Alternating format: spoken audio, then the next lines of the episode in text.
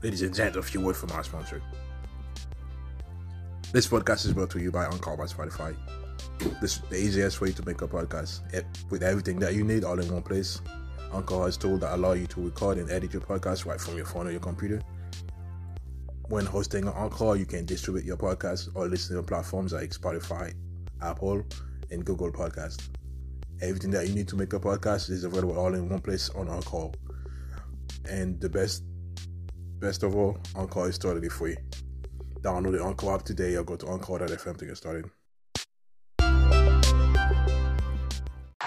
you're listening to this, you are the resistance. The drone strike that the Pentagon claimed killed an ISIS K suicide bomber in Kabul actually targeted an aid worker who had filled his car with water jugs, rather than explosives, according to a shocking new report. Zemari Ahmadi, 43, was driving the 1996 Toyota Corolla that was destroyed in the August 29 drone strike, killing him and nine family members, including seven children, according to a New York Times investigation. The Pentagon still maintains that only three civilians died, despite the family now detailing in the new report how their 10 relatives were killed in the blast. Days after the attack, President Joe Biden gave a speech in which he marked the withdrawal of American troops in Afghanistan by the August 31 deadline. He touted America's ability to strike terrorists and targets without boots on the ground.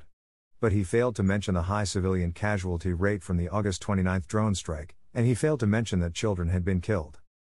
We struck ISIS K remotely, days after they murdered 13 of our service members and dozen of innocent Afghans. And to ISIS K, we are not done with you yet, he said in his speech. According to the Times, killed in the drone strike were Ahmadi and three of his children, Zamir, 20, Faisal, 16, and Farzad, 10, Ahmadi's cousin Naser, 30, three of Ahmadi's nephews, Arwin, 7, Benyamin, 6, and Hayat, 2, and two three year old girls, Malika and Somaya. The drone strike in Kabul came as U.S. forces were on high alert following an ISIS K suicide blast on August 26 that killed 13 U.S. troops and scores of Afghans on August 26. A separate U.S. drone strike in remote Nangarhar province on August 27 killed two alleged ISIS K planners and facilitators, according to the Pentagon, though their identities have not yet been publicly confirmed. On the morning of August 29, Ahmadi left his family home a few kilometers west of the Kabul airport at around 9 a.m. It was around this time the U.S. officials tell the Times that his car came under surveillance. An MQ 9 Reaper drone tracked Ahmadi's Corolla as he went about his day, picking up two passengers and a laptop from the home of NEI's country director on his way to work. The Pentagon claims that the vehicle was tracked after leaving a known ISIS K safe house, but it is unclear whether this refers to Ahmadi's home or one of his stops on the way to work. However, an improvised rocket attack on the Kabul airport was launched from a car near the home of the nonprofit director the morning after the drone strike. The Times visited the director, who said he had nothing to do with ISIS and had his own refugee resettlement case pending in the U.S. Ahmadi arrived at the NEI offices at around 9:35 a.m., security camera footage shows. Witnesses say he and his coworkers went to a Taliban controlled police station that morning to request permission to distribute food to displaced refugees living in a nearby park. They returned to the offices at around 2 p.m., and surveillance footage shows that Ahmadi began filling up water jugs with a hose, which his family say he brought home from the office after water service was cut off in their neighborhood. I filled the containers myself, and helped him load them into the trunk, a guard at the office told the Times. Meanwhile, U.S. officials say that their surveillance drone tracked Ahmadi to a compound 8 to 12 kilometers southwest of the airport, where he was observed loading heavy packages into the car. The location matched the offices of NEI, a California based nonprofit that promotes the cultivation of soy crops in Afghanistan. Witnesses say Ahmadi loaded nothing into his car other than the water jugs in the trunk and two laptops in the passenger compartment.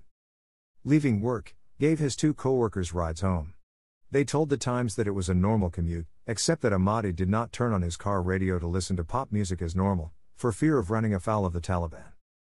When Ahmadi arrived home, his children, nieces, and nephews ran out of the house to greet him, some of them piling into the car as he backed it into the gated courtyard, according to witnesses. U.S. officials say that operator of the Reaper drone quickly scanned and saw only a single adult male greeting the vehicle, and therefore assessed with reasonable certainty that no women, children, or noncombatants would be killed. A Hellfire missile struck the Corolla before its engine shut off. Ahmadi's brother Rommel was sitting on the ground floor with his wife when a sudden blast blew out the windows. They ran outside to discover a scene of devastation and death. Six of those who died were inside the car, the others were in the garden of the home in the tightly packed Jay Bagra neighborhood. Samia Ahmadi told the New York Times she was in a room next to the courtyard when she was struck by the impact of the blast and, at first, thought it was the Taliban. She staggered outside where she was greeted by the dismembered bodies of her family members. I saw the whole scene, she said, weeping over the death of her cousin and fiancé Naser. America used us to defend itself, and now they've destroyed Afghanistan, she said. Whoever dropped this bomb on our family, may God punish you. Pentagon officials, including General Milley, insist that there was a second blast after the missile strike, proving the vehicle carried explosives. But expert analysis of photos of the scene show no evidence of a second blast. There were no collapsed walls, and the security gate had a single dent, suggesting one shockwave. It seriously questions the credibility of the intelligence or technology utilized to determine this was a legitimate target, Chris Cobb Smith, a British Army veteran and security consultant, told The Times.